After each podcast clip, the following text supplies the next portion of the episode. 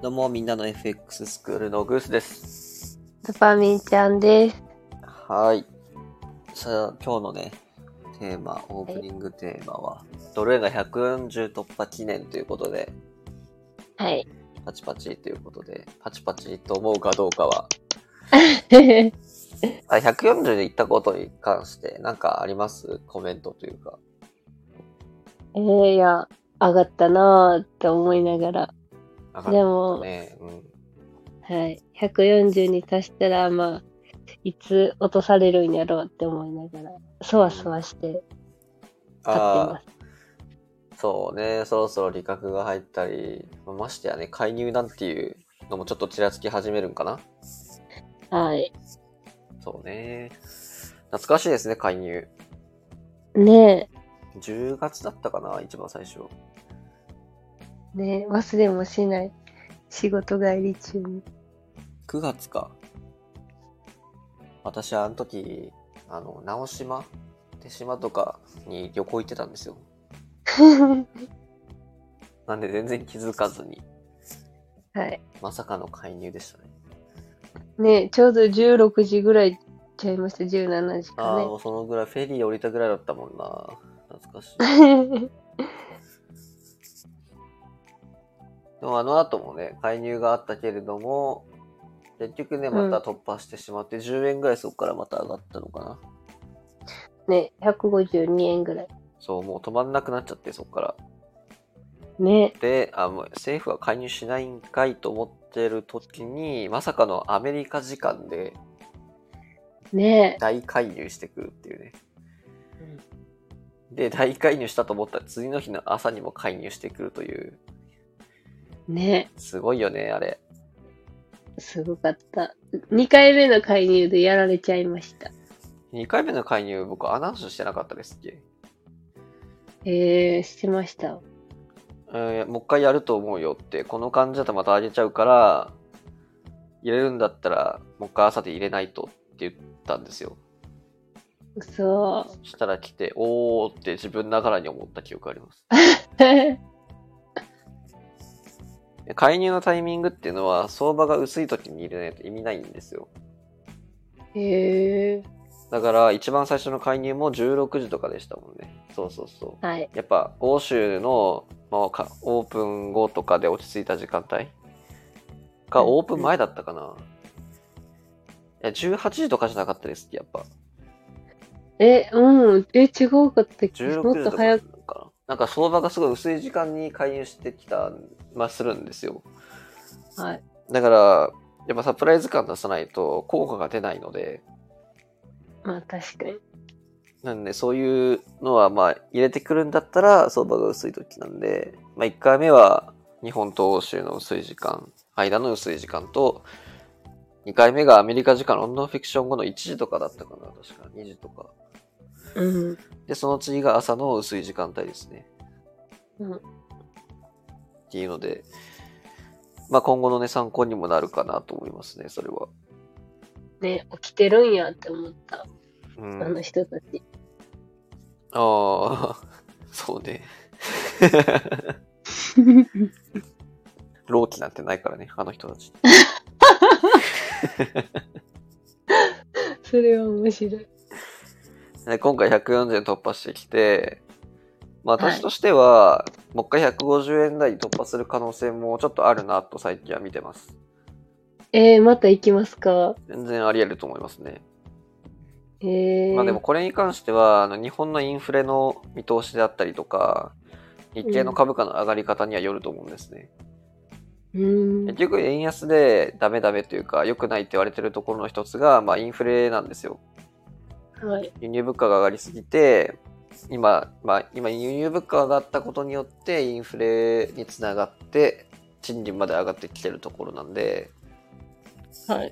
今の段階で来月とか再来月に150円いってしまうとこれはちょっと過度な円安なのでうん、うまん。た為替介入来るかと思いますけど、まあ来年とか、来今まあ、来年ぐらいに150円とかは全然おかしくないなって思いますね。そう、海外行かれへんやん。ねえ。まあ確かに、それはありますね。えでもさ、なんか今、え政府ってか、海外に旅行行かそうってしてる、なんかキャンペーンいっぱいあるじゃないですか。え、それ知らないですね。えそう、なんか旅行を支援、出た国内じゃなくて、そうのん海外になんか行くうん。のを支援してるから、なこれはなんかあるんかなと思いながら。海外に旅行支援か。そうパスポート作ったら、なんかポイントで8000円分ぐらい戻ってきたりとか、へえ。うん、だから、海外に出ろって言ってるみたいなもんじゃないですか。うん。って思ったら、でも、日本の方が安かったら、海外出れないじゃないですか。まあ、円安すぎたらね、出れないですね。うん。だからなんかあるんかなとかって思いながら。まあ逆に言うと、円安で海外に出ないと、まあ航空会社とかもね、なかなか難しくなるから、そこの補助とかなのかもしれないですけど、あうん、やっぱそこは需要と供給があって、供給側がね、困ってるんだったら、そこに補助を出すっていうね、やり方もあるんで、まあ今後の円安を見据えてるのかもしれないですね、逆に。あ。ね。円高になれば何もしなくても海外に行くんで、そういう補助は出さないと思うんですよ、逆に言うと。ああ、なるほどな。うんあ逆にね。はい。まあ、そっちの方かなって私はちょっと思いましたけどね。まあ、えはいメリット、デメリットありますからね、これは。うん。うん。まあ、しばらく私は円安が続く方が、経済的には安定してると思います。ね。うん、でもガソリンの補助もなくなっちゃいますよね、もう。まあ、これまでね、ガソリンの補助でインフレコントロールしてたところもあるので、うん。で、やっぱ、今年の初めに、4月とかにも上田さん言ってましたけど、あの、はいインフレの見通しは年末はじょ物価上昇率が2%切るかもしれないって言ってるんですよ。ええなので、まあ、世界のけ世界経済の、まあ、見通しが悪いことも含めて、日本人のね、物価がなかなか上がりづらいんですね。うん。っていうのもあって2%切るかもって言ってるんで、まあ、それも合わせてガソリンの補助代も減らして、まあ、賃金が上がってきたタイミングでしっかりお金使わそうっていう感じかなと思います。はい。でまあお金を使うまあなんだろう使ってもらわないとやっぱねインフレにならないのでうんみんな貯めちゃうんですよねね。 お金を。真面目な国ですよ本当。いや、それがね、あの内部留内部留保、企業の内部留保がたたまりにたまって、そこも問題なんですけどね。ええ企業の売り上げ上がってるのに還元されないし、従業員に。うん。っていうのもあるんで、まあ、そこもどうにかした方がいいいいと思うんで、まあ、それもあって税金上げようとしてる面もあると思うんですけど、うんうまあ、もっとお金の周りは良くしてほしいですね。おじいちゃん、おばあちゃん。ん、ね。あの、年金いっぱいもらってるんで、いっぱいお金使ってください。企業も内部留保いっぱいあると思うんで、従業員に還元してくださいと思ってます。ね。思います。まあそしたらもっとお金みんな使うんで。そしたら株価も上がるんで。ウハウハなのにな、というふうにまあ妄想はしてますけど、まあそんなうまくはいかないんで。はい。無理やり円安でね、物価上げたりとか、うんうん。まあ、ガソリンのね、補助ちょっと減らしたりとかうん。してるので、まあ私は、まあいい方向に向かってきてるのかなとは思ってます。はい。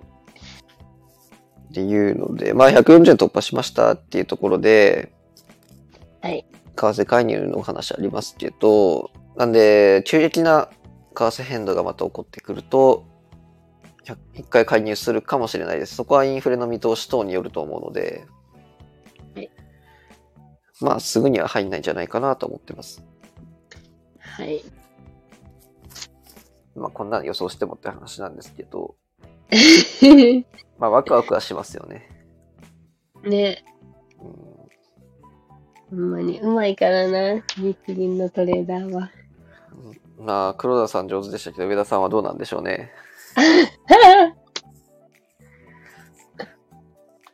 まあひゃ今の140円ぐらいがちょうどいいと思うんですけどね。 135、130が140の間で今年推移してくれれば、まあ、ねちょうどいいと思います。140後半とか見えてくると、ちょっと、まあ、日経の株価の上がり方にもよるんで、はい。まあ、これからも消費者物価の動向と、日経の株価見ながら介入のタイミングはちょっと考えましょうかね。はい。はい。っていうので、全然日本のね、話してましたけど、まあ、ドル円のついて触れたのは、ちょっと無理やりですけど、ドル、アメリカ、アメリカ時間でございます。はい。はい。あの、これまでね、三種の神器の、あ、三種の神器なんか、今言えます時間、うん。値幅、うん。水平線。おー、ありがとうございます。はい。そのうちの、バラバラですが。 全然何でもいいんです。そのうちの時間帯についてね、触れてきまして、はい。日本、欧州と来たんで、最後アメリカ時間です。はい。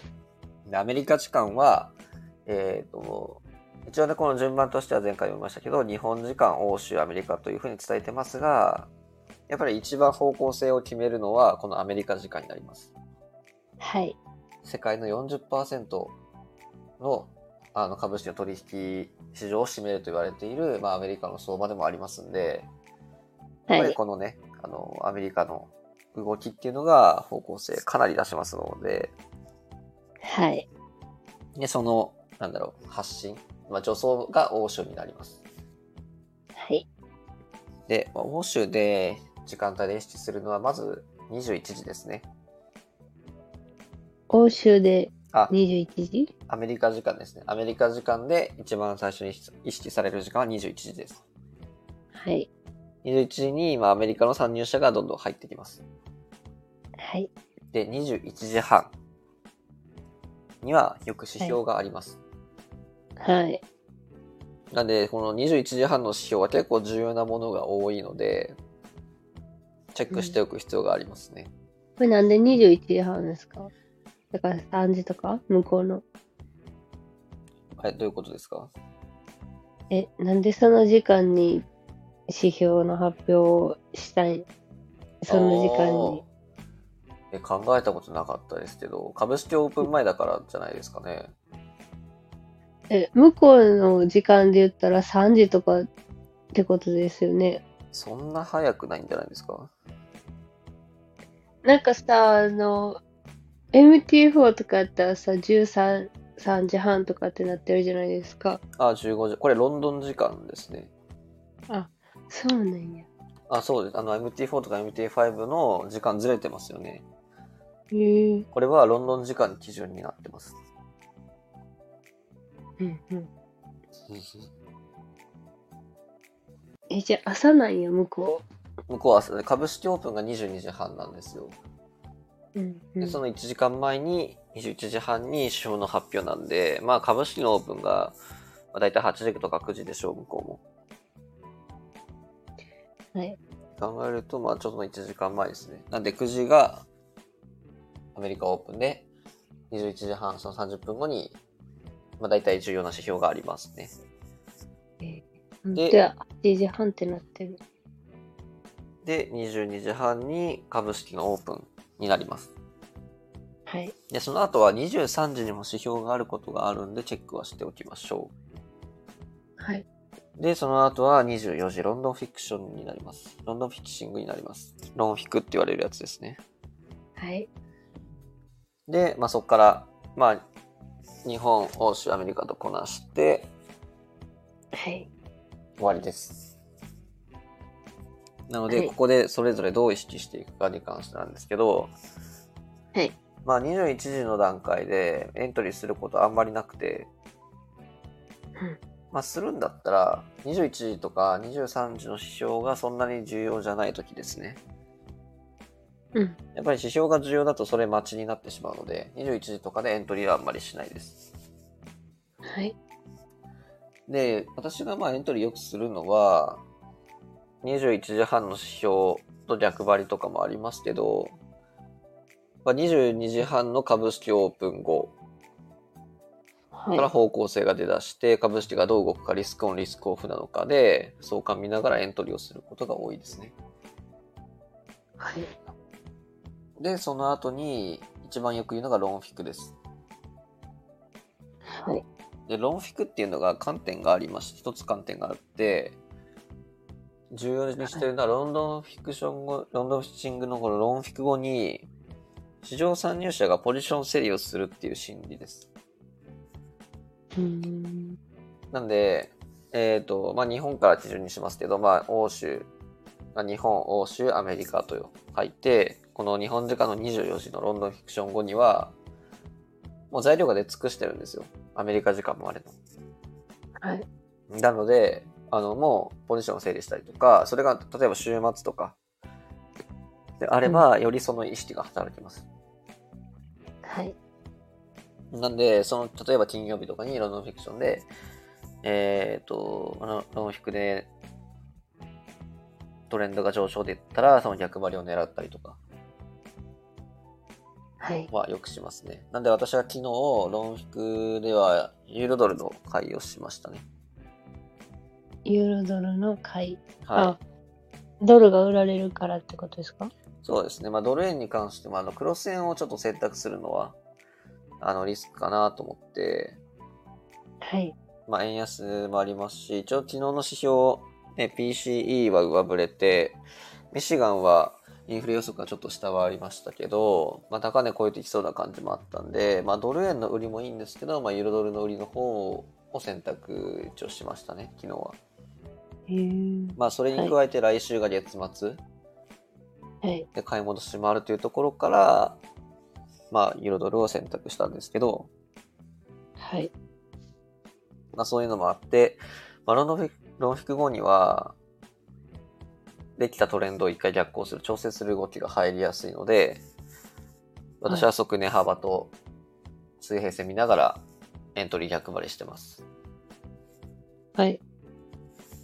結構まあこれはよく使える手法なんで、はい。やってみてください。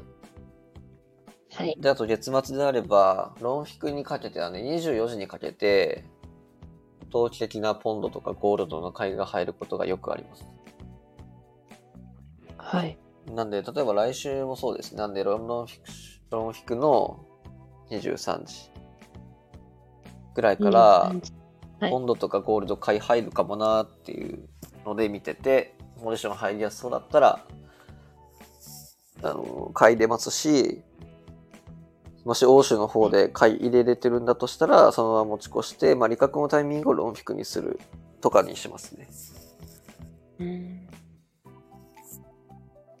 なので、基本的にアメリカの時間は、まあ、21時半までにポジション持ってるんだったら、損切りの位置をずらしたりとかはい。しますし、まあ、そこでね、またポジションのが伸びればラッキーですし、はい。でアメリカの方向性見ながらトレードを取っていくこともあるし、はい。勝率高いならローン引く後の逆張り、それが週末であればより取りやすいとか、月末だったらローン引くの、えーにかけて、23時からのポンドとかゴールドが良い意識してあるとかはい。ですかね。のが時間帯の意識になります。はい。どうでしょはい。見ます。起きて。